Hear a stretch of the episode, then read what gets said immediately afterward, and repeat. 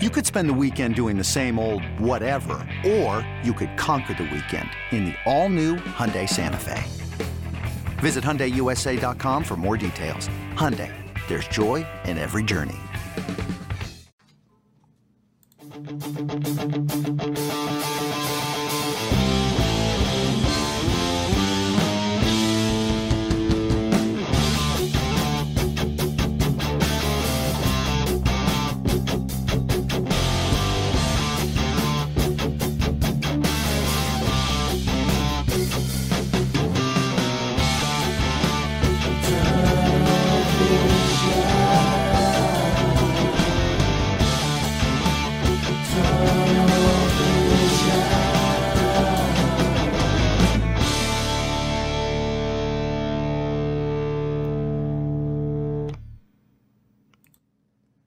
And welcome into Tunnel Vision, a show brought to you by USCFootball.com. I'm your host, Jack Smith, joined in studio today by Shotgun Spratling and Austin Green making his Tunnel Vision debut. We're here to recap the USC's 30 14 win over Washington State. Fellas, big win for USC. Austin, welcome to the Tunnel Vision crew. Thank you. It's an honor to be here. Happy to be here and be here with Shotgun in person. What an honor for my first Tunnel Vision debut. Yeah, I've just been partying and having a great time all weekend, watching games while you know while attending weddings. Uh, but you know, I figured I'd stop by, check things out here in the studio, and uh, you know, since it's Austin's first time, I wanted to be here for him, just to you know give him that moral support. He couldn't resist coming back, for old time's sake. Now, Austin, I know you want to start by talking about Tuli Tuipulotu as the defense was a big part of this 30 to 14 win. Why don't we start there? Yeah, I mean, I I literally have on the top of my show notes is just Tuli Tuipulotu in all caps because what else can you say? Three sacks all in the first half, two within three snaps, just an incredible performance. Really helped set the tone um, for a USC defense that got pressure to Cam Ward all night. You know, we've talked about for anyone that's watched USC for a long time, it seems like no matter who the defensive coordinator, what the scheme is, they always struggle against mobile quarterbacks. Well, shotgun, they went up against a really good mobile quarterback in Cameron Ward last night, and they did a phenomenal job against him. Uh, Tuli, of course, leading the way with three sacks, four tackles for loss as well, stepping up uh, with the other defensive captain, Shane Lee, obviously unable to go. Yeah, I mean the fact that the defense comes out and you you don't have Shane Lee, you see that before the game, and you know, uh, Lincoln Riley told us during the week that he was going to play, and you know, he said after the game that he was expected to play and didn't. So hopefully that means that Shane Lee is coming back soon for USC because they will need him against Utah. I think just with the way that game is going to be more of a grinded out type of, of, of game potentially. Um, so you don't have Shane Lee, and then you lose Calen Bullock early in the game. So you've lost a leader from two different levels. So what needs to happen? Well, the leader on that third level needs to step up and make some plays, and that's what you saw from Tuli Tuipulotu. You know, the the three sacks. I think he now has seven on the season. I believe Chris tweeted out that he's leading the nation in sacks now. He's been uh, racking up those tackles for losses, but you hadn't really noticed you know the sack total kind of taken off, but when you get three in one game, that'll definitely play into it. Also, Nick Figueroa had a couple as well. So you know some of the older guys on that defensive line stepping up, but I thought Tyrone Taleni was making an impact early. He got the, his first start in, in that uh, in that position in, in front of Dejon Benton. So you know seeing some different guys and you know some the depth on that defensive line is a little bit different um, right now with you know pretty much everybody healthy. And Lincoln Riley mentioned that after the game was the opportunity now they can rotate some people in. And, and maybe that's why they're a little bit fresher in the set they're they're a little fresher in the second half. And maybe that's why you're seeing them kind of take off in the second half. I mean, once you're shutting out Washington State in this game, they're now they're now beating their opponents 62 to 7 in the third quarter, which is just unfathomable if you watched USC in the third quarter last year and the fact that they could not score a touchdown to save their lives in the third quarter. So the the way that they've turned things around, and you know, Alex Grinch complains when you ask him about how well they're doing in the third quarter. He asks, he complains about the fact that they're not doing that in the first half. But that's that's coaching for you. Uh, but it's interesting to see how vastly different this team is from last year. I mean, in obviously we knew a lot of things were going to be different, and the fact they're six and zero, they're already bowl eligible after not making a bowl game last year. But just some of those specific things, like not being able to control a mobile quarterback, third quarters being absolutely terrible, um, and you know the running game being able to lean on it the way they have this season. And last year they could with Keaontay Ingram a little bit, but Travis Dye stepping up when the offense was sputtering again early in the in the that third quarter. They finally just said, "Hey, let's you know ride him a little bit here in the second half," and the offense kind of took off those last few drives. And if if they don't get stopped in the red zone those final two drives, the the score looks way different. You know, if you added you know eight more points on there with two touchdowns, two to field goals, but USC gets a win, covers the spread, and six and zero, oh, top ten team going to Utah. I mean, we wondered, hey, would this be the matchup of the season for USC, and how would it determine their season? But when you're six and zero oh, now you've built in a little bit of cushion, so if you do lose at Utah, then you have you know that little bit of buffer that you can still make a lot of things happen in the season. So you know they're finding different ways to win every week, and it, it's it's a fun team to watch because you kind of don't know who's going to be the one to step up. Uh, but when you when you really need someone to step up, you need to, those big time players to do that, and Tuli definitely did that. Yeah, absolutely. And it was cool to see. I did the social media roundup late last night after the game, and it was cool to see even some uh, NFL draft analysts start talking about him as a potential, you know, maybe second round, maybe even first round guy. Uh, just a ferocious defensive end. Um, also, credit to Alex Grinch, Sean Nua, Roy Manning for the ideas to move Tuli around. We saw him play off the edge a little bit. That seemed to really give him a bit of a spark. Um, he almost had a fourth sack in there, but Nick Figueroa got to Cameron Ward first Figueroa, of course, picks up two sacks of his own. Uh, so yeah, just an incredible, incredible turnaround. I think, uh, Chalk, you made a really good point where I think even after seeing how much this team seemed to really struggle in multiple facets, we kind of expected, okay, Lincoln Riley comes in, brings new energy, brings a lot of great new players, but it seemed like it would be a little maybe the team would be a little one dimensional. You know, really talented offense, maybe not as much on the defense. They're really thin at certain uh, position groups. But like you said, this team finds all different ways to win. Whether it's uh, with you know we saw in Oregon State and a bit in this game, uh, really relying on the defense to make some key stops. I think it's also key that the defense didn't didn't did not create this momentum. They did not create their success off turnovers. They didn't have a single turnover. They just got good old fashioned stops.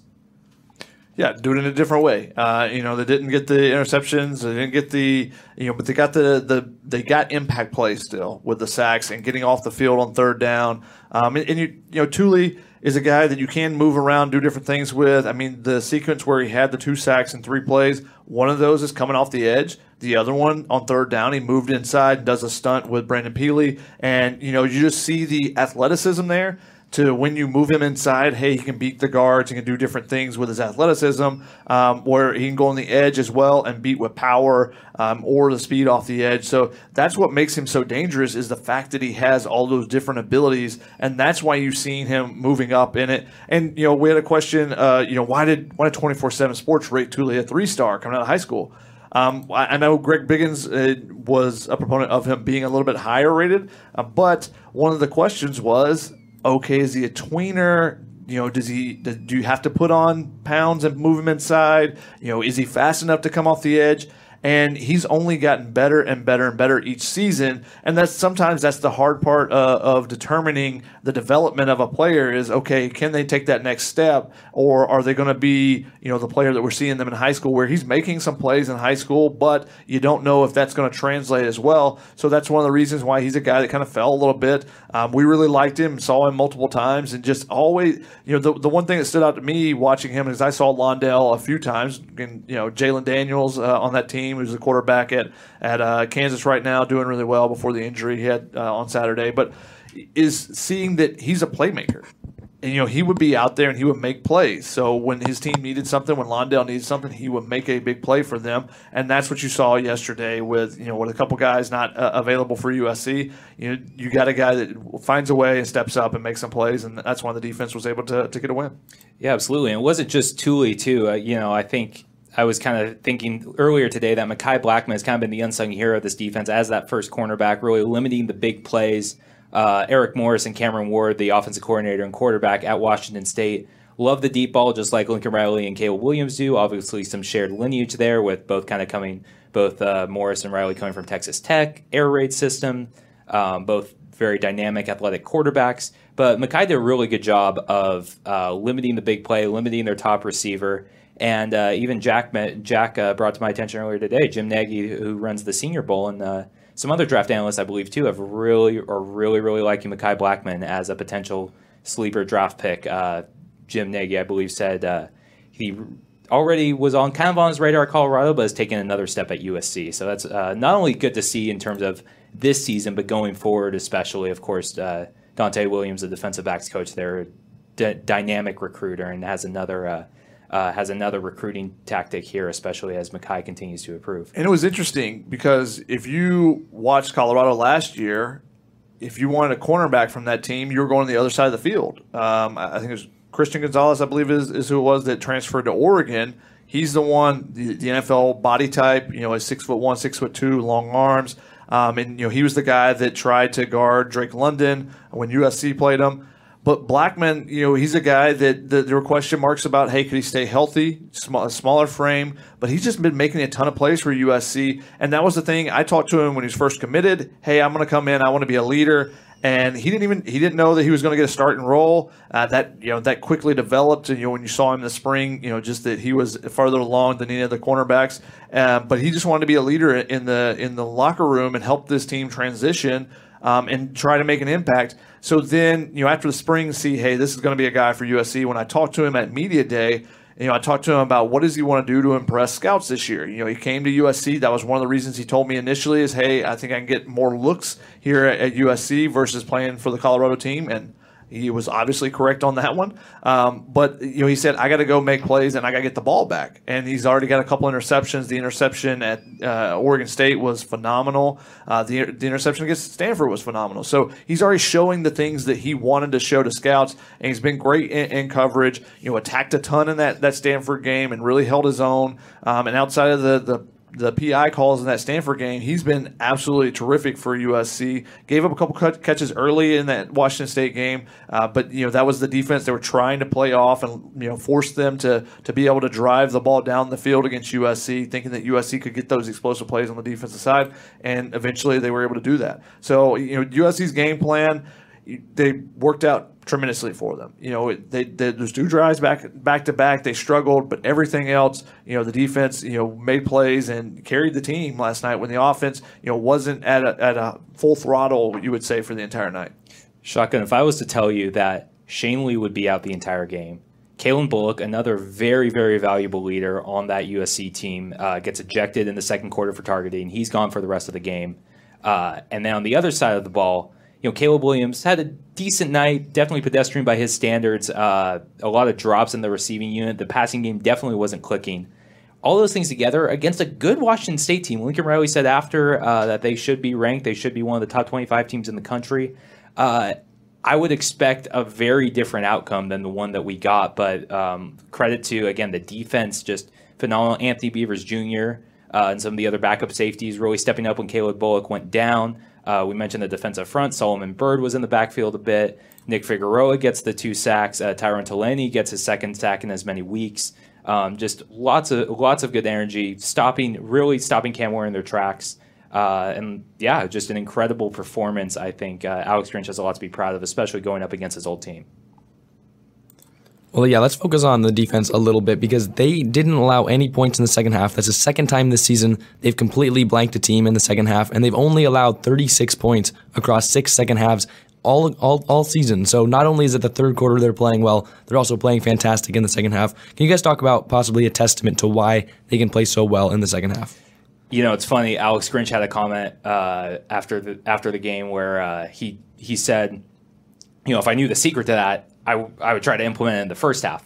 But I think it's just a matter of you know getting a breather, getting some you know getting kind of re-energized, and really kind of going out there with uh, added energy, knowing that you know they only have um, they they only have about they only have two more quarters left to really make an impact in the game. I think that you know we saw that we didn't see as much of a dramatic first half to second half shift because they were already doing pretty doing some things pretty well in the first half in this game. We saw a much more dramatic shift, I think, last week uh, against Arizona State, but still, like shutting out this team in the second half is no small feat, and props to them. I mean, I think it's interesting uh, if you listen to Eric Gentry after the game, and you know, it's kind of what was kind of going on in halftime. What was it? And they were like it was a close game on the scoreboard, but they he said they didn't feel like it was a close game at all. Like, oh, we're gonna we're gonna basically run away with this game in the second half, and that's what happened, which is interesting. And you know, he kind of was asked, why would you think that? And it's just the confidence the defense is playing with right now. You know, you got guys on every level is, are making plays. You got different guys are stepping up, and they just feel like you know it's next man up, obviously, but they feel confident in that next guy, and it's not like, oh no, we lost Calen Bullock. What happens now? You know, it's not like you know last year is easy to look at and go. Drake London goes down, you go, oh no, what is the offense ever going to do now? Not much now you know on the defense they just feel like different guys are making plays so much that you can you can have confidence that the next guy is going to step in and you know do his job. And you saw Bryson Shaw come in, you saw Anthony Beavers, both those guys coming in playing some of that safety. Uh, you know, you saw a little bit of mix and match. You know, Latrell McCutchin got in a little bit. I thought it was interesting the the linebacker rotation with Shane Lee not being out there at least to start the game. You know, you have the first three drives. I think it was three different you know sets of linebackers, and the fact that you take Eric Gentry off at any time is, is always a little bit shocking now. Um, but I thought Ralen Goforth played really well, and he, he mentioned on I believe on the radio show after the game is like he wanted to put some respect back on his name, you know, because people have been kind of talking bad about him. He hasn't played great at times this season in those rotations, and there's been some big chunk plays that have happened. But I thought he came out and, and had a great opportunity to step up and make some plays, and he did that. So I think that, and that's the thing, you know, when it, when it's your opportunity to step up because someone goes down, are you going to make the most of it? And that's what USC has done uh, pretty well so far this season. So it was interesting to see the the guys that did get in there, and you know, to see them get their opportunities and try to make the most of it. Yeah, Ralen Goforth was the team's leading tackler with eight total tackles. He also had some big, you know, it wasn't just that he filled up the stat sheet. He did in big moments too. There was one play where he's able to stop Cam Ward short of the goal line. Um, pretty uh, uh, pretty early on in the game. So it was really impressive to see uh, him really step up. Especially you miss a guy like Shane Lee, voted by his teammates as a captain, seen as a real leader on the team. Uh, like you said, you know Ralen had struggled at times. We'd seen him miss tackles. We'd seen him not play kind of the physical brand that uh, you really need to in Alex Grinch's defense, where you're really flying, or as Grinch likes to say, straining to the ball.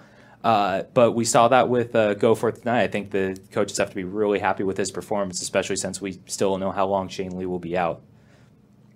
Yeah, it'll be interesting to see. You know, when does Shane Lee come back?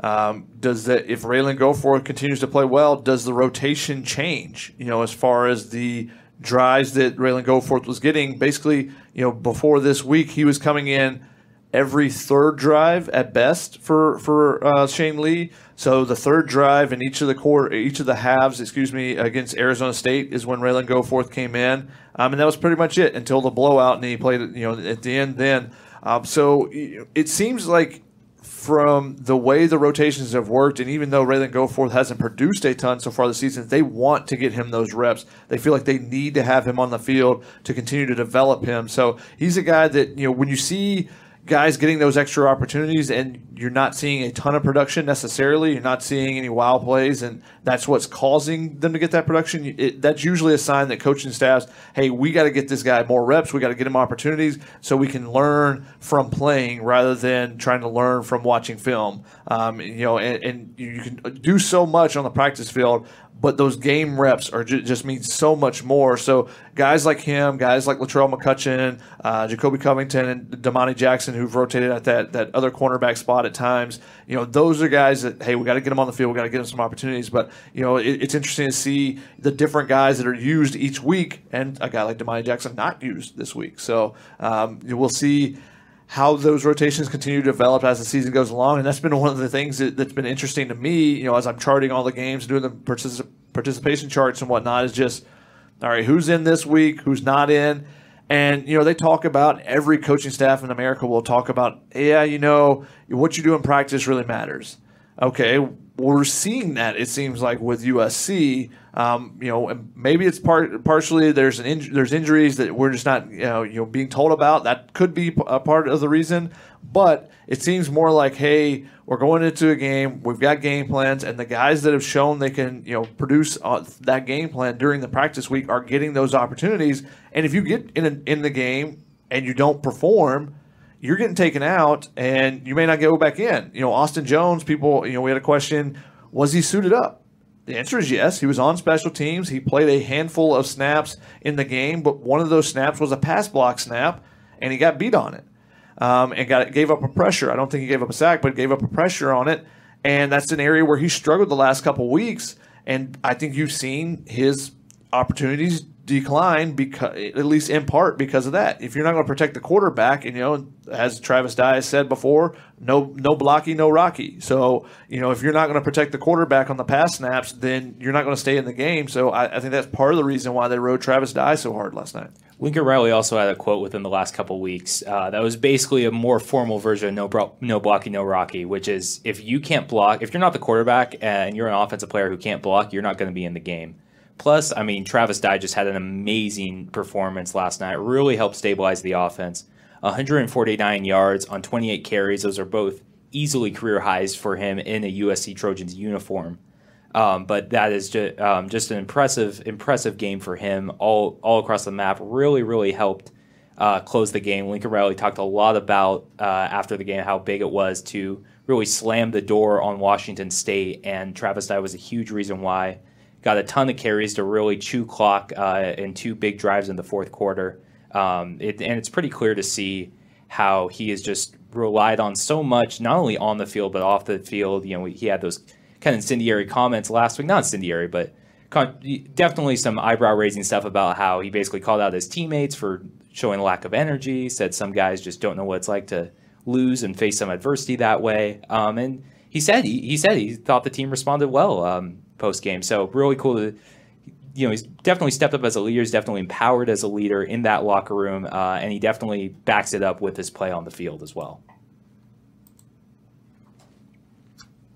Yeah. Um, we're going to uh, another question. Yeah, I mean, the, you're looking at the defense and the things that they've done. You're looking at the offense, and it was inconsistent. You needed Travis Dye to step up, and you know he did step up in that. But they got to get more guys involved on that on that offensive side. And last night, that was one of the issues. There, you see Jordan Addison go down, and you go, "Oh no!" for USC's offense because it has been a Jordan Addison, Mario Williams, and Travis Dye you, you know, uh, celebration basically. You know, those three guys are going to get th- their opportunities, and you haven't seen that next guy step up. I thought this was an opportunity maybe for brenden Rice to step up. I'm still feeling like there's a breakout game coming there for him, uh, but you got to catch the ball. You know, he had a drop. Mario Williams had a drop. So a couple guys had some drops out there. They got to be more consistent there, and that's why the offense sputtered. There were those, you know, they weren't doing enough to protect uh, Caleb Williams' backside. You know, Washington State was able to get some pressures there. So there were some opportunities for there's some opportunities to look at this film for the coaching staff and say, all right, there's a lot of things we we need to clean up uh, to be able to go into the Utah game and have confidence in you know being able to go on the road. Going to be an absolute crazy environment up there. It's unfortunate that Utah lost to UCLA, and it'll be interesting to see what USC can take away from that UCLA uh, victory to be able to use going forward. But you know, if, if they would have won that game, maybe there's college game day there. You know, the the atmosphere was going to be uh, just uh, the the the building wasn't going to be able to hold it. I don't think. But uh, unfortunately, they lose, so now they're four and two. But still a huge game in the the Pac-12 uh, conference, just because. You know, everyone believes that Utah could be one of the teams standing at the end, even though they do have uh, that that Pac-12 loss now. So it, it'll be interesting when they go up there. Can USC start incorporating more pieces in that offense? And this is a huge game because the next week you have the bye week. So all those guys that are banged up right now, like Justin Dedich, you know, guys that you see that are visibly visibly limping uh, in between plays and stuff, those guys are going to get shut down uh, as soon as this, the the game Saturday is over. But you got to be able to make it through that game on Saturday and, and, try to stay healthy. So we'll see what the the offense can do, and you know, do they have to rely on their their their stars uh, to carry them like they've had to do a couple games this season. And Travis Dye has definitely been one of those guys. Absolutely. You know, Jack had a saying uh, leading up into the Oregon State week weird things happen in Corvallis. Well, crazy things happen in Rice Eccles, and they usually happen in favor of the home team. Uh, Utah is just unbelievably good at home. Uh, Travis Dye probably knows that better than just about anyone on USC, given what happened to his Oregon Ducks last year. They go in as they were pretty much locked into the college football playoff if they just win out and they go and get throttled by Utah. uh, in Utah, and then a couple weeks later get throttled again in the Pac-12 championship game. But absolutely a huge game. This was kind of I I was getting ready because uh, Ryan Abraham asked me to come in and do tunnel vision a couple days ago. I was getting ready if Utah had beaten UCLA to call this kind of the Pac-12 championship game before the Pac-12 championship game. Just a huge huge barometer. It still is. Uh, but definitely loses some of its luster with Utah losing to UCLA. That does instead put the onus on um, that big game in the Rose Bowl uh, in mid-November. Now we'll see how that shakes out. See where the uh, the two teams in LA are uh, when that rolls around. But yeah, huge bounce back candidate. Obviously, a very well coached team. Kyle Whittingham has long successful track record. They are really good bouncing back, and they are really good at home. So definitely, definitely a, a tough matchup for USC. And like you said, they're going to be they're going to be banged up a bit. They got to just hang on until the bye week. But um, it'll be interesting to see. Shotgun, I want to talk a little bit about Caleb Williams because it seemed like, you know, he was Superman last week, had about 400 total yards of offense, just incredible, making play after play after play, scrambling out of multiple sure sacks against Arizona State. But it appeared he kind of came back down to earth a little bit against Washington State. He was only 15 for 29, 188 yards, two touchdown passes to Mario Williams. Um, but part of it, I think, was on the receivers, and Brenden Rice talked about it after the game too, where it just seemed like they weren't on the same page, they weren't clicking. They need to get back into getting more reps with him at practice and just getting back on the same page. This next week sounds like that's going to be a big focus. Um, but it seemed like he kind of was starting to play a little more like we saw at Oregon State, where he struggled until those that clutch drive at the very end.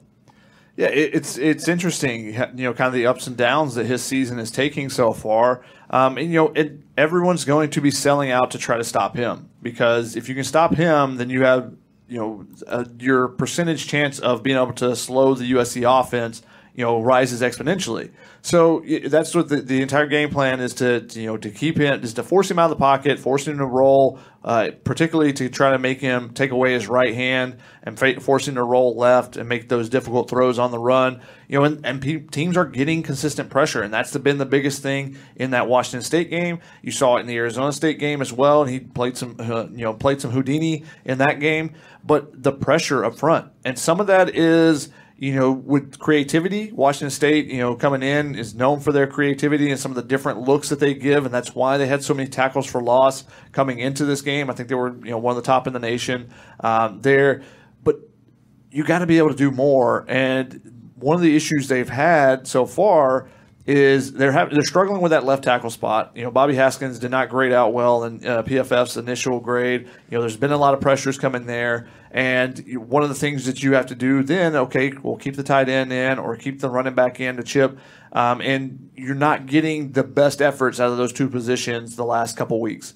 Uh, and that was the question that you uh, or the quote you referenced with Lincoln Riley saying, "If you're on the field, and you're not the quarterback. You better be able to block." Uh, that was you know one of the things that I you know have asked about with him is you know getting more protection from the running backs and tight ends. I asked that a couple weeks ago, but then you know rewarding guys when they do block all, all the time, like uh, Mario Williams does, and you know he gets that touchdown based off uh, two weeks ago based off his blocking uh, against Arizona State. So you know that's the thing. Everyone's got to be able to do their job and block. And you know if you're not going to be if you're struggling a little bit with your left tackle position, that makes it that much more difficult. But you got to be able to find a way to all right let's help him out a little bit. Let's do this let's do that. So i don't know where Courtland ford's health is but the fact we haven't really seen him the last two weeks tells me that you know it, he was supposed to be available and just did not play. So you know that makes you wonder with bobby haskins struggling a little bit particularly this week um, you know is is is Courtland Ford available and they just don't want to play him, or have they decided that Bobby Haskins has won the left tackle job and it, you know it's his going forward? So those those kind of the question marks there. Uh, but Caleb Williams, if you protect him and give him time, he's going to pick apart a defense. And sometimes though, one of the things that's gotten him into a little bit of trouble is is holding the ball too long, and people see that a lot of times with the pressures. But it's not always that. Sometimes it's that you know, USC has doesn't have a turnover all season. That's a remark, or has one turnover. Excuse me, the entire season. In half a season, you have one turnover. Six games, one turnover is crazy. But sometimes that's because he's not going to take that risk.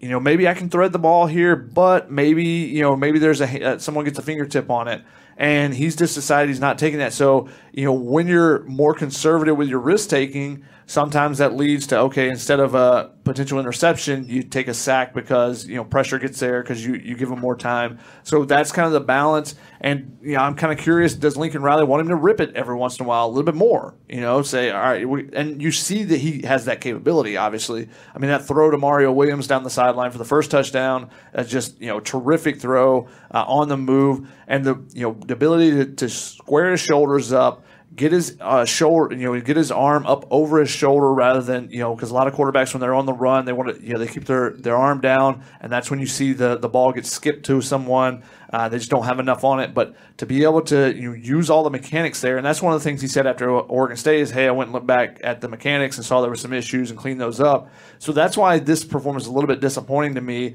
is because you saw two weeks two weeks prior to it saying, okay, these are some of the issues I have. Cleaned them up, looks great against Arizona State, and then didn't wasn't able to build on that going forward with the next game. So uh, I, I, think that it'll be interesting to see how he bounces back because it's going to be a really tough environment to go play in in Utah. Yeah, that's definitely the most disappointing aspect of this game for me as well, which is kind of slipping back into some of those habits, holding the ball too long. Uh, really not seeming connecting with his receivers. There were some drops uh, that receiver should have frankly caught, as I mentioned. But there are also some balls, you know, he underthrew Jordan Addison a couple times. Uh, there was a catch kind of at Mario. There was a ball thrown kind of at Mario Williams' hip leg area that Williams had to kind of contort his body to catch. Uh, couldn't even that uh, touchdown catch that Mario Williams somehow did get his hand under in the end zone. Uh, pretty low thrown ball. Williams was pretty open. It would have been a much cleaner catch if uh, uh, Caleb Williams had gotten that ball up a little further. Uh, nonetheless, it was a touchdown. So yeah, definitely uh, kind of robs Caleb Williams of a, some momentum going into a really tough environment against a really tough defense uh, in Salt Lake City. Um, so yeah, so that's definitely uh, something to keep an eye on, especially this week. I know Brenden Brenden Rice and Mario Williams both talked post game about how they just need to get more reps, get more consistency. That was a word that Mario Williams used a lot, consistency in terms of getting back in this rhythm with them. And look, USC's wide receiver room is stacked. Mario Williams, former five star, had a phenomenal freshman season at Oklahoma, having a great freshman season, uh, or having a great sophomore season here at USC as well. Jordan Addison, obviously the former Biletnikoff, uh, defending Biletnikoff winner, and he's shown why so far this season. Um, but even some of the other guys starting to get involved. We saw Kyron Hudson catch a, t- catch a touchdown last week. Didn't see as much action this week. Uh, Brenden Rice, you know, uh, Shotgun, I think Lincoln Riley agrees with you. He said something on Trojans Live last week that he feels like Brenden Rice will have a breakout game soon as well. Uh, Brenden Rice has even talked about he's just waiting to catch one of those balls down the sideline, just turn around and just beat his defender and just go. Uh, hasn't happened yet. Could happen. Would be huge. He's a you know the the other starting wide receiver that I think sometimes gets lost in the mix here, but he's clearly a big part of what the Trojans hope to be doing uh, here going on this season, and they're going to need it against uh, Utah. Not just a Utah team playing at home in front of a crazy environment at Rice Eccles Stadium. This is really the Trojans' first huge, huge road test of the year.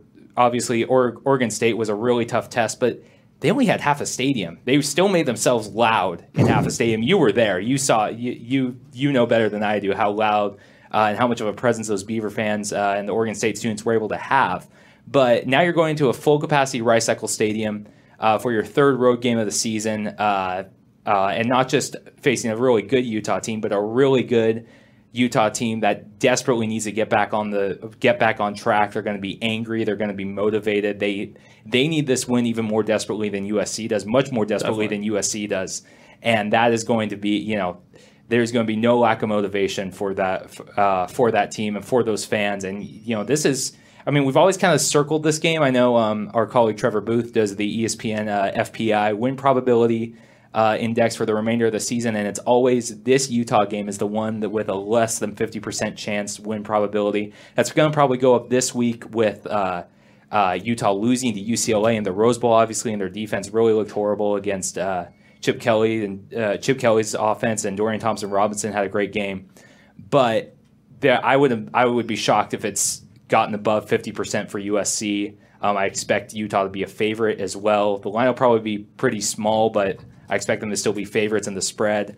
Uh, so it's you know this is the this is the task. This is the game that we've all kind of circled on USC's on, on USC's calendar, and it's going to be their biggest litmus test of the season. without a doubt. And even Utah's loss at UCLA might have taken some of the luster, maybe kind of ruined their chances of having college game day there. Um, but that it doesn't change that this is still USC's biggest test of the, test of the season easily. Yeah, and Utah is a favorite. They're two and a half to three point favorites uh, in this game in the initial, uh, the opening lines and whatnot. So USC goes in as underdog for the first time. You know how do how do they kind of handle that? Um, you know, can they? You know, does that give them motivation going in? You know, you're not expected to win going in. That is something for it. But it definitely is for Utah a much more important game than for USC. Because, like I talked about earlier, USC has that little bit of a buffer now. Um, but Eric had an interesting question. Uh, he said, "Seeing that we can make improvements across all three phases, is you are you guys optimistic about continued improvements for the rest of the USC season, considering they are six and zero oh so far?" I think that um, first of all, great question. Second of all, I think this is something that Travis Dye has talked about a lot, which is in terms of some of these guys, you know, he had a quote uh, after the Arizona State game where he really kind of lit into his teammates' energy level, which is saying some of these guys don't know how to lose. They don't know how. They, they kind of take winning for granted. They don't know how hard it is to win and how hard it is to have this kind of success. Um, so I think there is definitely a lack of motivation factor where you know they've they have not they have looked far from perfect over these four six games, but their record is perfect. They're six and zero. Oh. So it's a matter of can they stay motivated? Can guys like Travis Dye, can the coaches, most of all, uh, keep these guys motivated, keep these guys, uh, challenge, challenge these guys to continue to improve in practice? Um, I think that they've done a good job of that so far. I think you've definitely seen some improvement throughout the season already, and they haven't lost so far. Um, but, but you know, like um, like we've been saying, this is really the test to see, like, okay, can they take that next step? Can they play a complete game where all three levels of the game? Uh, Brenden Rice said after the game they haven't played a complete game where all three levels have been clicking at the same time. They're going to need that to have a chance to win in Utah, and uh, really, this is the week uh, where we will find out how much they they have they they have improved over the course of this first season. I think it do, it is it is a reason for optimism when you see one one it's a reason for optimism to see hey they can find different ways to win you can go to Oregon State and the offense, you know, be be bad for three quarters and then put something together at the very end and you know win the game. And the defense just holds you, holds the water, holds the water, holds the water, gets the interceptions, uh, you know, keeps you in it, gives you that opportunity, and you find a way to win. And those are the you know good teams uh, can can win the games they're favored. Uh, the great teams can win as an underdog and win those games when you're not playing your best. And USC so far has been able to find different ways. So that is a positive, you know, a look at it is, you know, they haven't played their best ball yet in any in any one game. Like they haven't been able to put all, you know, for four quarters, put together all three facets. So if they do, what could this team become? Um, and it's and it's much more it's much different than it has been the last few years with USC, where you see talent and you're like if they could put it together, but you didn't have confidence that they could put it together. It still feels like USC is building in the right direction. It doesn't feel like they're taking steps back at any point here, even though there have been games where, hey, the offense hasn't been as good, or hey, the defense against Arizona State. But then you see Arizona State go and you know beat Washington, and you go, maybe Arizona State's a little bit better than we thought. And now with the new coaching staff, they got that little bump um, that you, you usually get uh, and, and, are playing a little bit better. So there's different ways to look at it still, but I think it is optimistic to look at it and say, hey, they're six and zero oh and haven't played their best ball, and the potential of especially with a new staff, with new you know new offense, new defense, that everyone's still learning and getting better as the season goes on. I think that you you have to be optimistic about what this USC team could become, and you're seeing some of the national analysts and stuff talk that way as well, uh, saying you know they may not be a team that can compete with you know that top tier of teams right now. But maybe we'll see if they can later in the year, just depending on how much they can improve as the season progresses. Yeah, absolutely. And I think it's also important to point out again that you know players have acknowledged too that they can get better. There's plenty of room for improvement. It, you know, you you hear some some of these players talk post game, and you know you you have to look up for a second. Wait, they won this game, right? Like, uh, you know, I think of Brenden Rice post game this game. I've mentioned Travis Dye post game last week against Arizona State, um, where there's definitely a lot of players, especially some of the uh, transfers that have come in that Lincoln Riley and Alex Grinch have brought in. Uh, that are you know are understand that this team has so much more room to go and the potential is sky high and they still have to work to reach that potential and Uh, I think that I think that's a very very positive sign. It's a positive sign already, like you said, shotgun that they're six and zero and have not played their best ball. That have not seemed to have play like a fully complete game. Um, but it's even more it's even more encouraging, I think, to see that not only are we realizing that, but the players are realizing that uh, as well. All right, I've got some questions for you guys if you want to go through as we kind of wrap up this episode, the last little stretch. So this one's question: Caleb is an awesome runner, but he does not know, or does he know that he can throw a ball out of bounds instead of take, taking uh, consistent steps out of bounds? Yeah, and that's something we saw Cam Ward do pretty effectively. Is just kind of as you're getting towards that sideline, just toss it away uh, to save you a couple yards. Um, one of the things, though, I know one of the plays it looked like Caleb had tucked the ball and you know had started to run with it and the question then becomes, okay, are linemen, do linemen kind of get that sense that he is taking off and running and start getting downfield? That's what you have to worry about. Um, and if a quarterback is pretty consistent, like, hey, they're just going to throw the ball away, then you're not going to get that.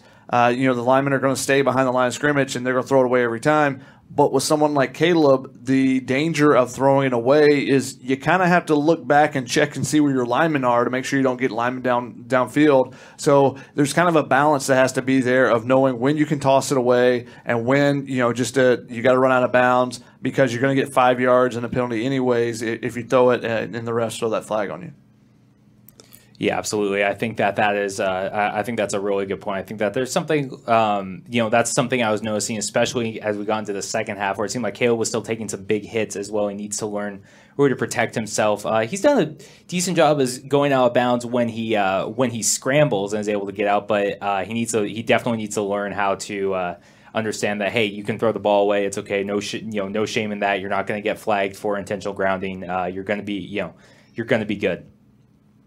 Knowing how to speak and understand a new language can be an invaluable tool when traveling, meeting new friends, or just even to master a new skill. But it's not always simple when you're bogged down by textbooks and structured classes. That's why so many people trust Rosetta Stone. Rosetta Stone is the most trusted language learning program, available on desktop or as an app. It truly immerses you in the language you want to learn, like Spanish, French, Italian, Chinese, and more. You won't just be studying English translations. The Rosetta Stone intuitive process helps you pick up a language naturally, first with words, then phrases, then sentences. Don't put off learning that language. There's no better time than right now to get started. For a very limited time, listeners can get Rosetta Stone's lifetime membership for 50% off. Visit rosettastone.com slash rs10. That's 50% off unlimited access to 25 language courses for the rest of your life. Redeem your 50% off at rosettastone.com slash rs10 today.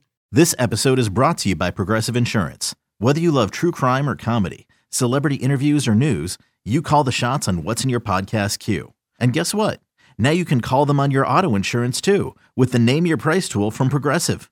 It works just the way it sounds. You tell Progressive how much you want to pay for car insurance, and they'll show you coverage options that fit your budget.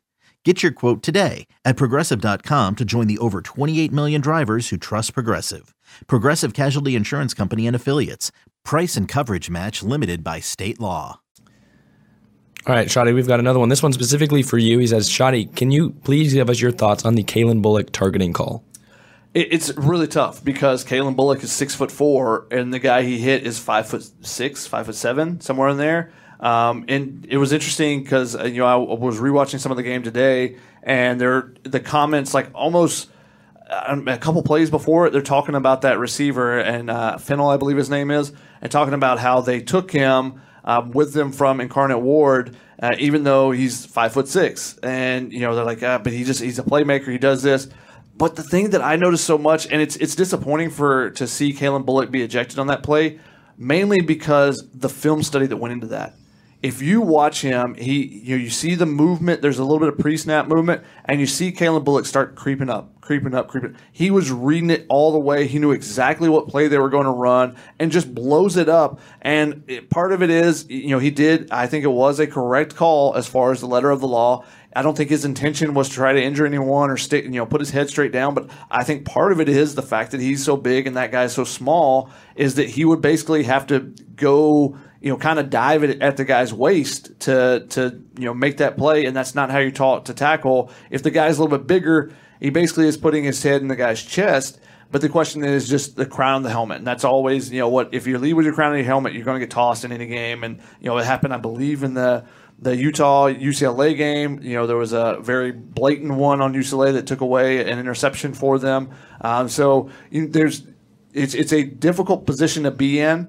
You know, last year there was an Isaiah Pola-Mao one where he was ejected, and it was on, the reason why he got ejected was because the I think it was a tight end was dropping the ball if he caught it cleanly, the guy's head is still up, but because he kind of fumbled the ball, his head went down, and then suddenly there's helmet to helmet contact. So it's it's so difficult to be a safety coming downhill these days. I think uh, so. It's it, it's it's a hard place to be in, and I think part of that that in particular play was because of the difference in heights on that play. But I was so impressed rewatching that play um, with just the wherewithal to know exactly what that play is, and that is all film study is to see because they're trying to run a little a bubble screen fake and then run the tunnel screen inside. And Calen Bullock was not fooled at all. He didn't take any steps to go outside, just straight downhill was all on that play. So it, it's unfortunate to see someone who's put in their homework, uh, you know, kind of get, get get hurt because of it. Yeah, I mean, I completely agree with you. It's just an unfortunate byproduct of this era of college football. I don't think there's necessarily uniquely egregious to uh, Caleb Williams or sorry, Calen Bullock's uh, hit that made it like, oh, this you know this isn't normally considered a targeting call. No, it, it kind of is, and every feels like every college football game kind of deals with one of those at some point. Uh, so there wasn't anything egregious about uh, Bullock's call in that sense. Uh, however, yeah, it's just kind of there's nothing he really. I don't think there's anything you can really learn from it. I think uh, it was either Riley or Grinch had a quote that said it's not necessarily a, a huge teaching moment for him. It's just kind of hey, it happened. Uh, uh, and now you you know you've got to be on the sidelines. You got to be rooting on your teammates. You got to be encouraging your teammates. And I'm sure once they go back in the film study, they'll see kind of like you did, shotgun that you know, he really did read the play well um, and really did a good job. And you know, he's he's having a great year. I think, especially for someone still a younger player, uh, has really really stepped up as a leader on this defense uh, as well. And so, you know, to have him uh, to have him read a play so well and blow it up like that, I think is a positive that the USC coaching staff is going to take away from that. Uh, even though he even though he was ejected for targeting, like like you said, Brock Fer- or Robert Ferrel, really small uh, uh, wide out from the FCS level, came over with Eric Morris and Cameron Ward. Uh, and so, you know, it's just the nature of the, this stuff happens sometimes. And so I don't think there's anything necessarily like a big takeaway other than he played, he read the, he read the play really well and blew it up. Another question from YouTube from Big T37. He has, if USC is running the ball so well, why don't they try to establish that first? It's a great question. Um, you know, it, part of it is when you have someone such a creative offensive mind like Lincoln Riley, he's got a lot of tricks up his sleeves, and a lot of those come on passing plays more than running plays. So, uh, you know, you, you, get caught with your hand in the cookie jar a little bit of wanting to, you know, showcase some of those plays and, you know, draw up some of that stuff. And you have those dynamic weapons of Mario Williams, of Jordan Addison, the big body of Brenden Rice with speed that, you know, he's going to eventually turn a hitch where – you have the, the coverage shaded to the side of Mario Williams and Jordan Addison, and you're going to throw a, a, five, seven yard hitch to Brenden Rice, and he's going to break the tackle and be gone. And it's going to turn into a 50, 60, 70 yard touchdown with one missed tackle. So, you know, they have all these weapons on the outside that they want to use, and so that becomes part of it. But I, think you, you got to, and part, I think also there's a, a little bit of hesitancy because of the depth at the running back position and the fact that Travis Dye has been banged up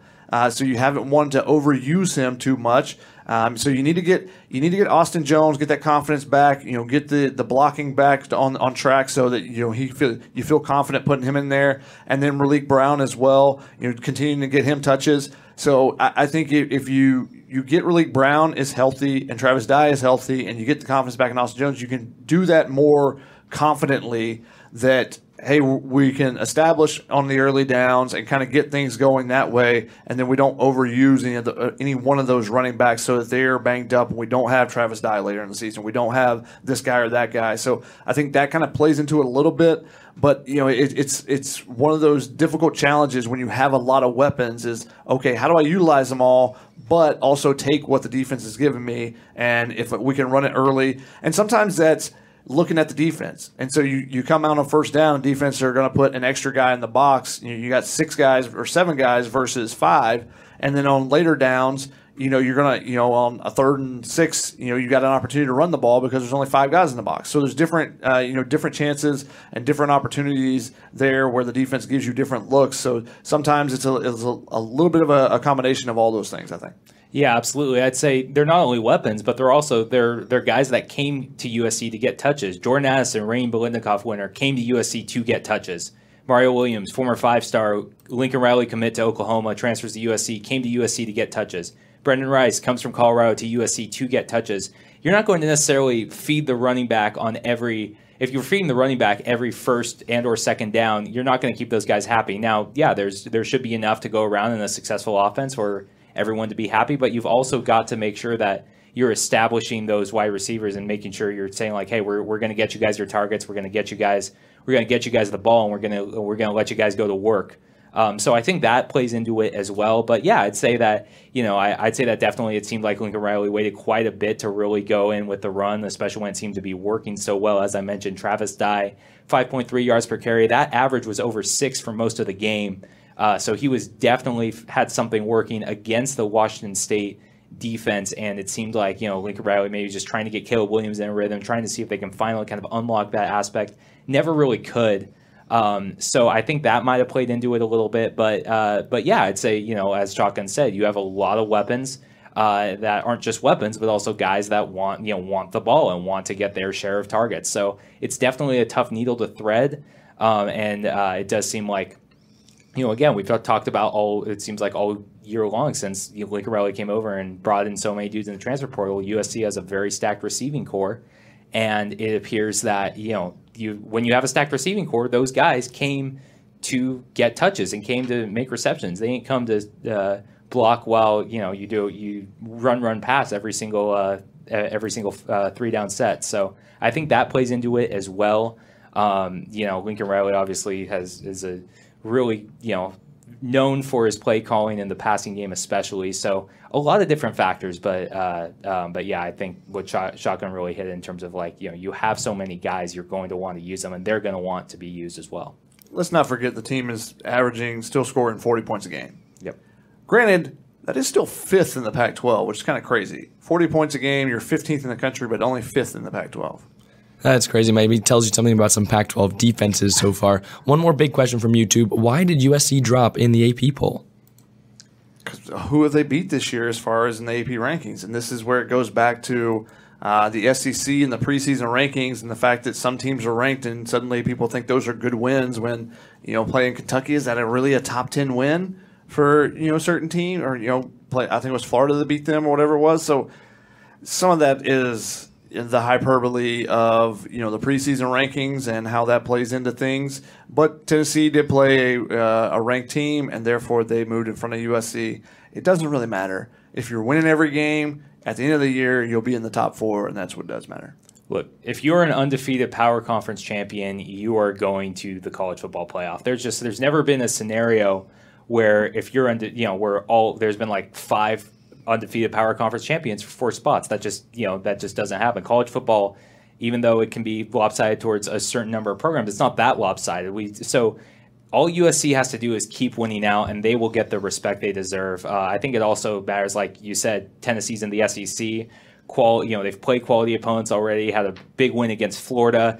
Went into LSU, which you know LSU's kind of down this year, first year of the Brian Kelly era, but absolutely smoked LSU. And then you know you've got the the game of the week, honestly, even though you with USC Utah as a close second, obviously a little shine came off of that with Utah losing to UCLA, but you know, game days back in Knoxville for the first time, and I think, or for the second time, and I think you know three four weeks. Uh, he, you know, Alabama on the road, maybe without Bryce Young, so that's definitely where the college football world is kind of focused on right now, and it's it, it's understandable to see why for sure.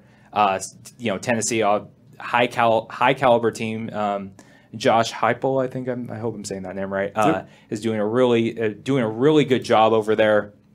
So uh, there's a lot to like um, about Tennessee for sure, and you know they're going to. I they face Bama and Georgia coming up. I would be shocked if they come out of both those games unscathed. If they do, they deserve the number. They're they're going to be the number one team in the country. If they don't, uh, and USC wins out, USC will be uh, back ahead before long. Well, I think that's going to do it for the episode. Any more notes from you guys before we wrap it up? I mean, we got some rapid fire over here. We can go with Jack. We'll save Jack's voice. I will lead the uh, lead the questions here. Thank you very much. Jack's struggling with the voice. That's why you guys haven't heard from him as much. He's been trying to, you know, if he could, he would be using sign language to communicate right now. He's got a lot to say, but he doesn't want to. He doesn't want to, you know, to to, to blow out the the golden uh, the golden tones over there. I'll give you I'll give you nods or or shake my head on uh, on yes no questions. Yeah, he's been he's been powering through like an absolute champ, like Justin Dedich on that last drive, just playing playing through injury, gutting it out. So props props to Jack. Man, Jack Jack's looking forward to that bye week too. It looks Yes, like. he is. Uh, Thomas wanted to know: Is there a discrepancy in skill between the wide receivers and tight ends? I'm curious why the tight ends are so lightly featured in the offense. Yeah, I think part of it's personnel, and I think part of it's just that's kind of the scheme where uh, Lincoln Riley runs in terms of the guys. He runs a lot of three wide out sets, a lot of times where the tight end is mainly in there to block. I know Josh Falo saw um, quite a decent a decent number of snaps uh, in last night's game, but I don't think had a single target. Uh, so yeah, I think it's just a matter of just kind of. I think it is just kind of a matter of different things, personnel, scheme, different stuff like that. And again, I think it's a matter, you know, a lot of the top end talent that USC brought in through the transfer portal was at the wide receiver position. So those guys are those guys came here to be featured, and they are going to be featured. So I think, yeah, I think it's a factor of different things, skill set, scheme, different stuff. I mean, they've used the tight ends in the red zone. You know, they've gotten some uh, touchdowns there, like McRee. Um, you saw Malcolm Epps with one last week. So, you know, that's where they're going to be used as far as the offense and maybe on third down and shorts. If Travis Dye wasn't as dependable as he is on those third and shorts, then you might be, you know, throwing some play action and let's try to toss to the tight end type of thing. But I think you're just kind of going with your skill sets, and you need those tight ends to block a little bit better so they can earn those more reps. Uh, and and that's one of the things which that uh, Zach Hanson talked about before the season was that we have to fight every single day because we know what's in that wide receiver room. We've got to fight every single day at practice to prove that we're worthy of being on the field. And so you've seen USC with a lot of empty set in this past week against Washington State. Didn't use it necessarily against Arizona State. Some sometimes it's matchups. Sometimes you want to spread a team out. That's what they're trying to do against Washington State. Really spread that defense thin versus Arizona State. They you know they were you know using more tight end sets and stuff like that. So it's a little bit of combination there of the tight ends just you know gotta gotta produce more.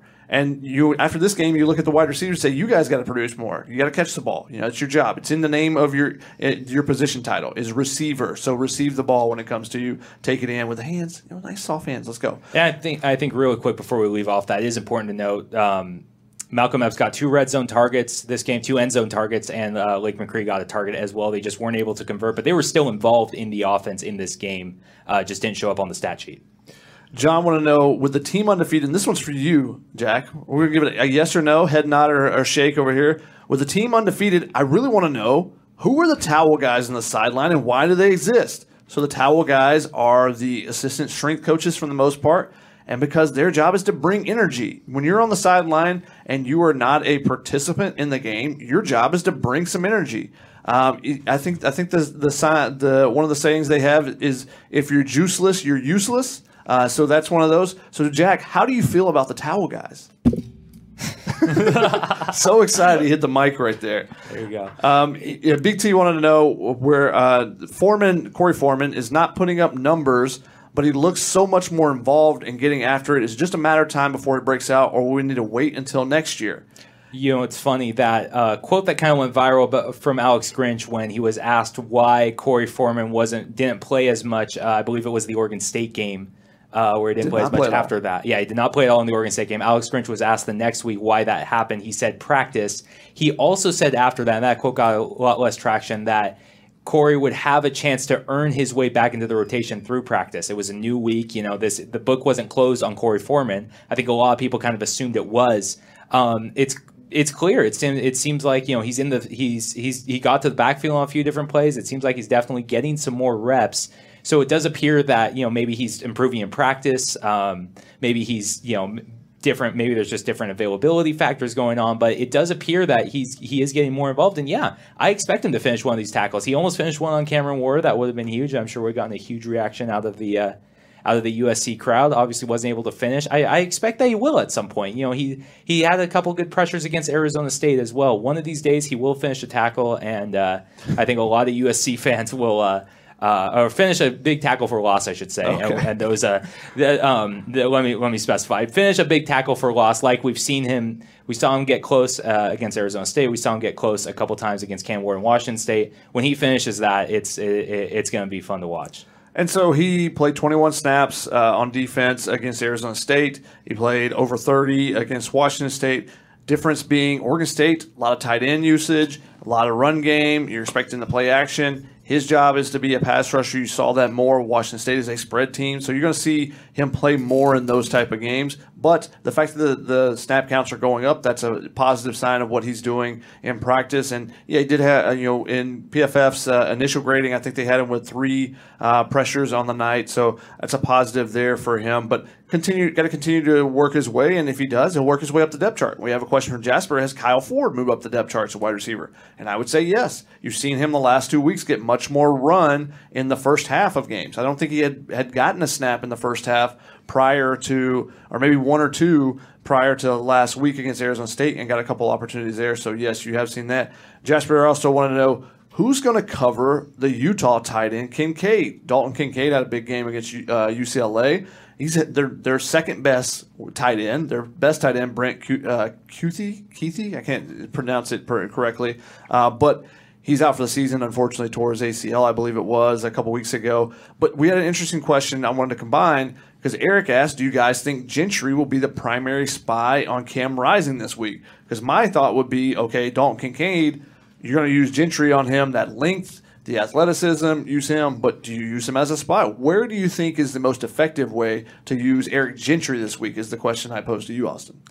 Yeah, this is a very, very tough one. You can make uh, cases for both. I would say, you know, I think Gentry had a bit of success as a spy on Cam Ward, especially in the second half there. I would lean towards him spying Rising again. But the question, you know, this question really hinges on is Shane Lee going to be healthy enough to go? Because if Shane Lee is healthy, that might free that frees up Gentry to maybe act more as a spy, or for Lee to act more as a spy and free up Gentry to uh, to deal with Kin- Kincaid. But I think this is a question that is ultimately going to come down to as well: who is UCLA going to have available to fill the other role uh, that the one that Gentry doesn't fill on that defense? That's going to be a huge, huge question going into this week.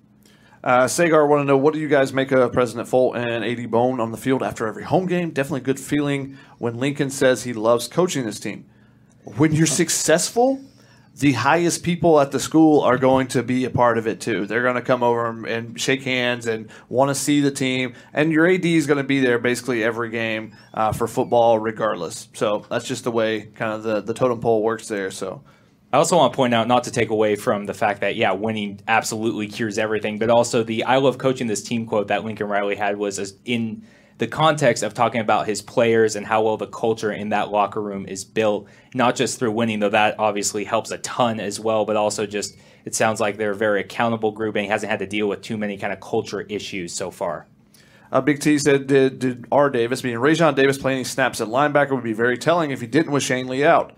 And the answer is no, he did not play any snaps. And it is not necessarily telling because he is a backup for Gentry. So now maybe they, they could potentially move him during the week if they wanted to get him reps. I actually thought USC might use more dime defense in this and just have Gentry on the field and have an extra, you know, use Latrell McCutchin as a second nickel back out there with Jaylin Smith, but wasn't necessarily a ton of that in, this game. So, and give props again to Ralen Goforth uh, to Asivi Nomura, those guys stepping up with uh, Shane Lee out. So I don't think it's necessarily uh, telling there. To piggyback on that, Mario, want to know, do you think Shane Lee will play Saturday? I have I have no idea. We will find out. Um, we will find out when likely when USC takes the field at Rice Eccles, and Shane Lee will either be suited up in pads or he will be dressed uh, probably a little warmer, a little more warmly. Maybe not t-shirt and shorts like he was at the Coliseum on Saturday. Um, or he could be dressed and you know not be available to go. We've seen that happen before with some players where you know Lincoln Riley said it was kind of more of an emergency situation where if they really really needed them, they would be ready to go, but just never really got to that point for uh, for them. I know Courtland Ford's been in a situation like that over the past couple weeks. So it's a question of you know I think it's uh, I I think honestly we don't know. I I I have no idea. We don't really know too much the specific nature of his injury, so we can't really put a timetable on it. Uh, wait and see. Yeah, and it depends on how confident they feel, you know, as the potential of that dress in case of emergency. uh, how confident they feel with the guys that are filling in for them.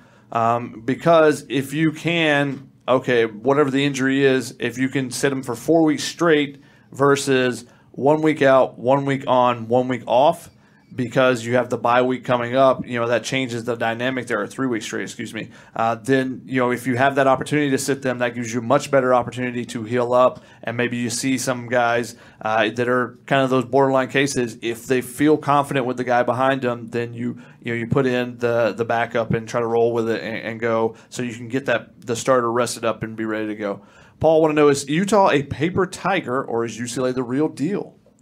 I'm leaning towards UCLA being the real deal. Look, say what you will about Chip Kelly, the man knows how to coach an offense, and he has a lot of veteran personnel who know the system really, really well, led by Dorian Thompson Robinson, obviously back for I believe his fifth year as a Bruin. So it's you know I I lean towards UCLA being more legit than uh, Utah being more fraudulent right now. But I and I think you know regardless of where Utah stands, they are always better at home. They are always going to be a threat at home, even if they were having a very down year and they were three and three. I would still be I would still be very very concerned as a USC fan because I mean even look at last year they had they had I believe one or two losses on the record when uh, Oregon came and visited them late in the season. And you know they played like a playoff caliber team, quite frankly, against Oregon, which was penciled in as a playoff caliber team. So this team is very, very, very dangerous at home, regardless of how you know how fraudulent or not they really are.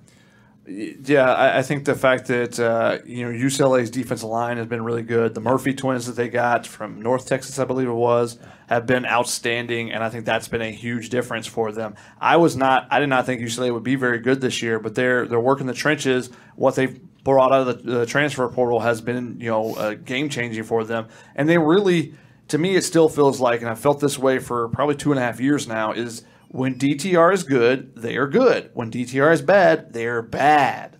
So that's really the big difference. He, he can be a complete game changer for him because he can run, he can throw, he can do everything. And at times, he can be pinpoint you know throw with pinpoint accuracy. Other times you can't hit the broadside of a barn. But this season has been much more consistent on the positive side. And I think that's why you see that UCLA is five and zero oh with the help of a kind of soft schedule. Though South Alabama looks like they're not that. You know, they, the name doesn't sound like it's a tremendous win, but they're a solid team. I think they're undefeated outside of that UCLA uh, loss that they that close loss to UCLA. So uh, you know that's a, an interesting one there.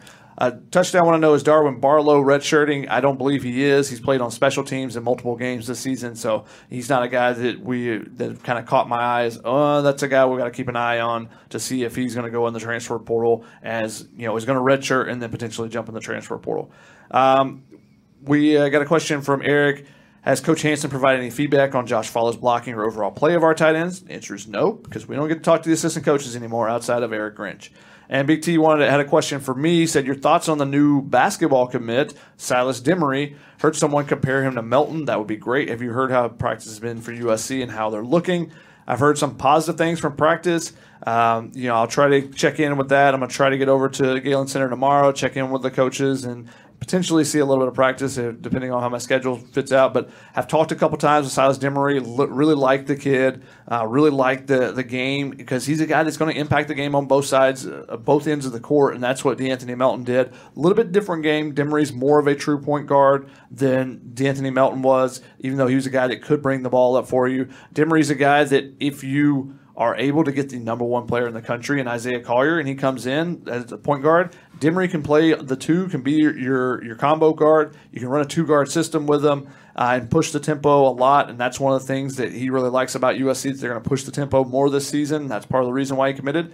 You can bring in Collier, do that for a year. Demary takes over, is able to grow at the off guard position. You put the ball in his hands more uh, the second year or third year whenever Collier uh, takes off for the NBA. So those are things that are potentially working their way. We're going to see. Uh, um, last I was told is that Collier was a November commitment is when it's going to happen, but USC still sitting in a good position there. Heard some really positive things going on uh, behind the scenes with him that that makes it seem like USC is definitely if not the team to beat, then they're right up there with Cincinnati. So, you know, we'll see how that recruitment continues to progress because you never know with those five star top five players in the country. Things can change very rapidly. So, that's an interesting one to keep your eye on. His teammate, Arrinten Page, I believe will be committing this week, maybe even tomorrow. Uh, I'm trying to f- lock down the date on that. Um, but USC looks like they're in a good position there as well. One of the top two teams in his recruitment as well. We'll see where he decides to, to make his commitment to.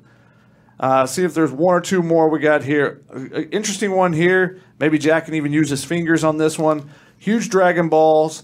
Uh, your prediction of how many sacks Tuli has by the end of the season. Halfway through this regular season, he has seven. Um, I am going to guess. I'm going to go with lucky number 13. I'm going to say he kind of keeps up the same pace. Uh, I, you know, obviously that went up quite a bit, you know, in the span of just even a little over a quarter against uh, Washington State. But you know, he's been the most consistent player for USC's defense all year long. Not just the season, but you know what everything that we saw and heard in spring practice, you know, fall camp, all those workouts was always you know Tuli's Tuli's the guy. Tuli's the guy getting in all the reps. Tuli's the guy always always working the hardest. Tuli's the you know Tuli gets voted the captain. Tuli's always leading by example. So I think you know if there's one thing we know about Tuli Tuipulotu, especially this year, it's that he's consistent. So I'm going to say he keeps up that consistency and finishes with around 13, 14 sacks. I'm going to go 12 and a half. I think the Washington State offensive line got really bullied by him last year. USC does face some better offensive lines though down the stretch. It'll be interesting. He'll have uh, potentially two more games. He could have 14 games this season if not more, who knows? Uh, but if USC were to make the, the Pac 12 championship, because they're already going to go to a bowl game because they're bowl eligible, which is crazy considering last year they went 4 and 8. But uh, I think he gets to, I think 12 and a half is a good number. But it's, it, I think it, part of the reason why it's going to, to you know, kind of stay on pace, uh, even though there are some better offensive lines coming up, is that I think that Nick Figueroa getting a couple sacks is a positive sign because a lot of times it's the the second guy that gets there is the one. Someone forces the quarterback to step up or to step one way, and it's the second guy that gets the sack. So when multiple guys are doing well in the defensive line, that leads to more and more uh, sack opportunities. USC continuing a terrific pace uh, as far as sacks. I don't know exactly where they're ranked after this game, but you know definitely up there uh, atop the the national rankings and stuff. And the fact that Korey Foreman if he continues to develop and continues to mature, that adds another element off the other side that can help uh, Tuli get even more sacks. So uh, I think 12 and a half, you know, keeping up this, even though they, they do play some tougher ones. Can we get some feedback on Denis Lynch and Taj Washington drip as they walked into the Coliseum? Anybody want to give a drip check oh who their favorite was this week? You know, this is where uh, we're really missing Chrissy T, Mr. 10K, because I feel like he would love to give a point by point breakdown of Denis Lynch's farmer drip. I will say, though, uh, just Denis Lynch's overall drip this year has been phenomenal. And, uh, you know, from pulling out the Dwayne The Rock Johnson in week one uh, and, you know, just some of the stuff that he's had over the past few uh, over the past few weeks to you know the app the amazing farmer drip he had. Um, he also you know he's been backing it up. He was perfect on field goals. Uh, helped uh, USC uh, build that lead to uh, above three scores. So hey, you know if it ain't broke, don't fix it. I hope he comes out with uh, some more outlandish outfits and keeps drilling field goals. I you know I check on some of the the players drip and you know sometimes when I see some of the outfits I'm like I try to look it up and see like all right where is this from? Like where are these guys even shopping at? And seeing some guys with like Prada shirts and like Jordan Addison the first game of the season had a Prada shirt on. I was like interesting shirt. I'm gonna look this up just see. Fifteen hundred dollar shirt. So you know if, if you're walking in with a fifteen hundred dollar shirt uh, we're in a different category of, of, of drip than than I ever will be in. So I'm just going to let you guys do what you do, kind of thing. I thought it was interesting that Mekhi Blackmon and uh, was it Brenden um, Brenden Wright? No, Mekhi Blackmon and Kyle Ford both had the yeah. same sweater, um, which is a cool looking sweater. Someone asked uh, Mekhi if he got his drip from Roy Manning uh, as he was walking the post game conference, and he responded, "No, Roy Manning gets my gets his drip from me."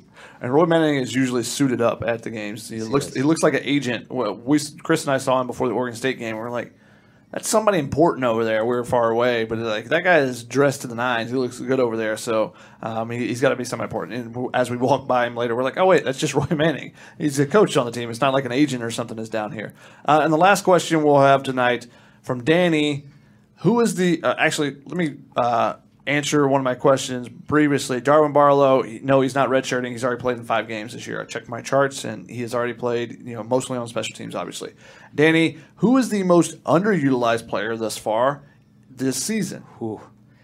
I, I don't want to call him underutilized because he's getting targets, but it just feels you know we talk about Brenden Rice having a breakout game, and it just feels like like he it, the potential is there. He is a very very important part. He's a little bit bigger, a little bit uh, different physical profile than uh, Jordan Addison and Mario Williams. Like he is going to be a very important part of this of this USC offense down the stretch. I have no doubt of that. I haven't been acing my predictions a lot lately. I'm a two and four in the staff spread picks, but I feel very confident in saying you're going to see much much bigger things from Brenden Rice down the stretch. It's not that he's being underutilized. He just doesn't have like a highlight reel play like the Jordan Addison touchdown catch against Stanford or the the uh, Mario the Mario Williams shoe, shoestring catch this past weekend.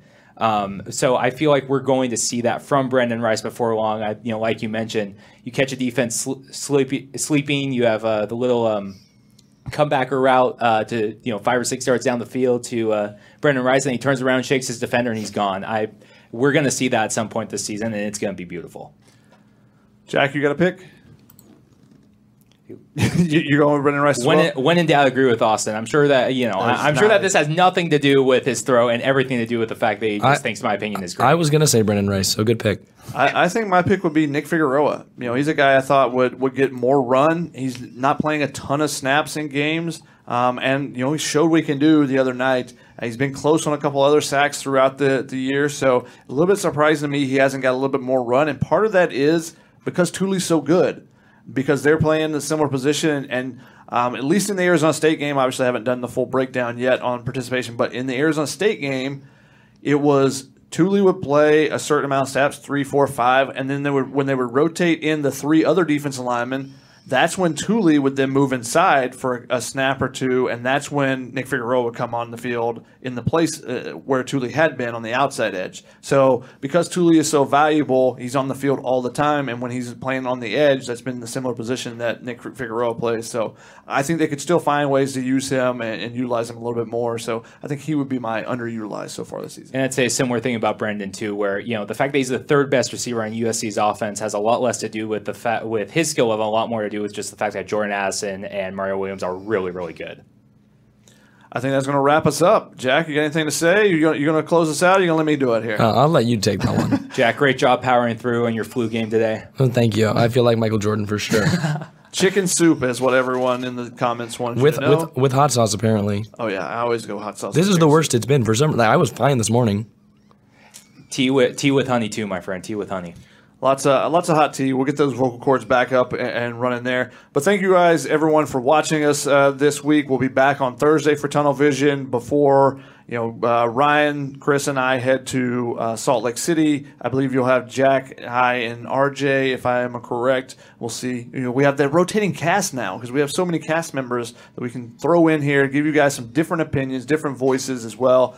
Uh, but make sure you guys are subscribing. Make sure you guys are hitting that like button down below. That helps us out, helps the videos get a little bit more reach as well. We try to incorporate as many you know unique uh, views as possible in our chats as well, so that you guys have have a great chat time. You know when we can't answer every single question at the very beginning of the show. So make sure you're doing all those things. We really appreciate you guys. Make sure you're signing up to be a member of USCFootball.com. The Peristyle is the largest group of USC fans in the world and has been going strong for more than 25 years. So you definitely want to be a part of that so you can catch all the content and stuff that we'll have throughout this week leading up to a huge game. But it's only huge because USC was able to handle business against Washington State, get the win uh, against the Cougars 30 to 17, taking care of business in the second half, particularly on the defensive end. That's going to wrap it up. That's the voiceless man, Jack, over there. That's Austin. I'm Shotgun. Appreciate you guys for joining us. Thanks for tuning in, guys. MTV's official Challenge podcast is back for another season. And so are we. I'm Tori Deal. And I'm Anissa Ferreira. The wait is over, guys. All Stars 4 is finally here. And this season takes it to a whole new level old school legends, modern power players, and ex lovers are all competing in Cape Town, South Africa for the prize of $300,000. And we're going to be right here along with you fans, covering every episode on the podcast. Listen to MTV's official challenge podcast wherever you get your podcasts.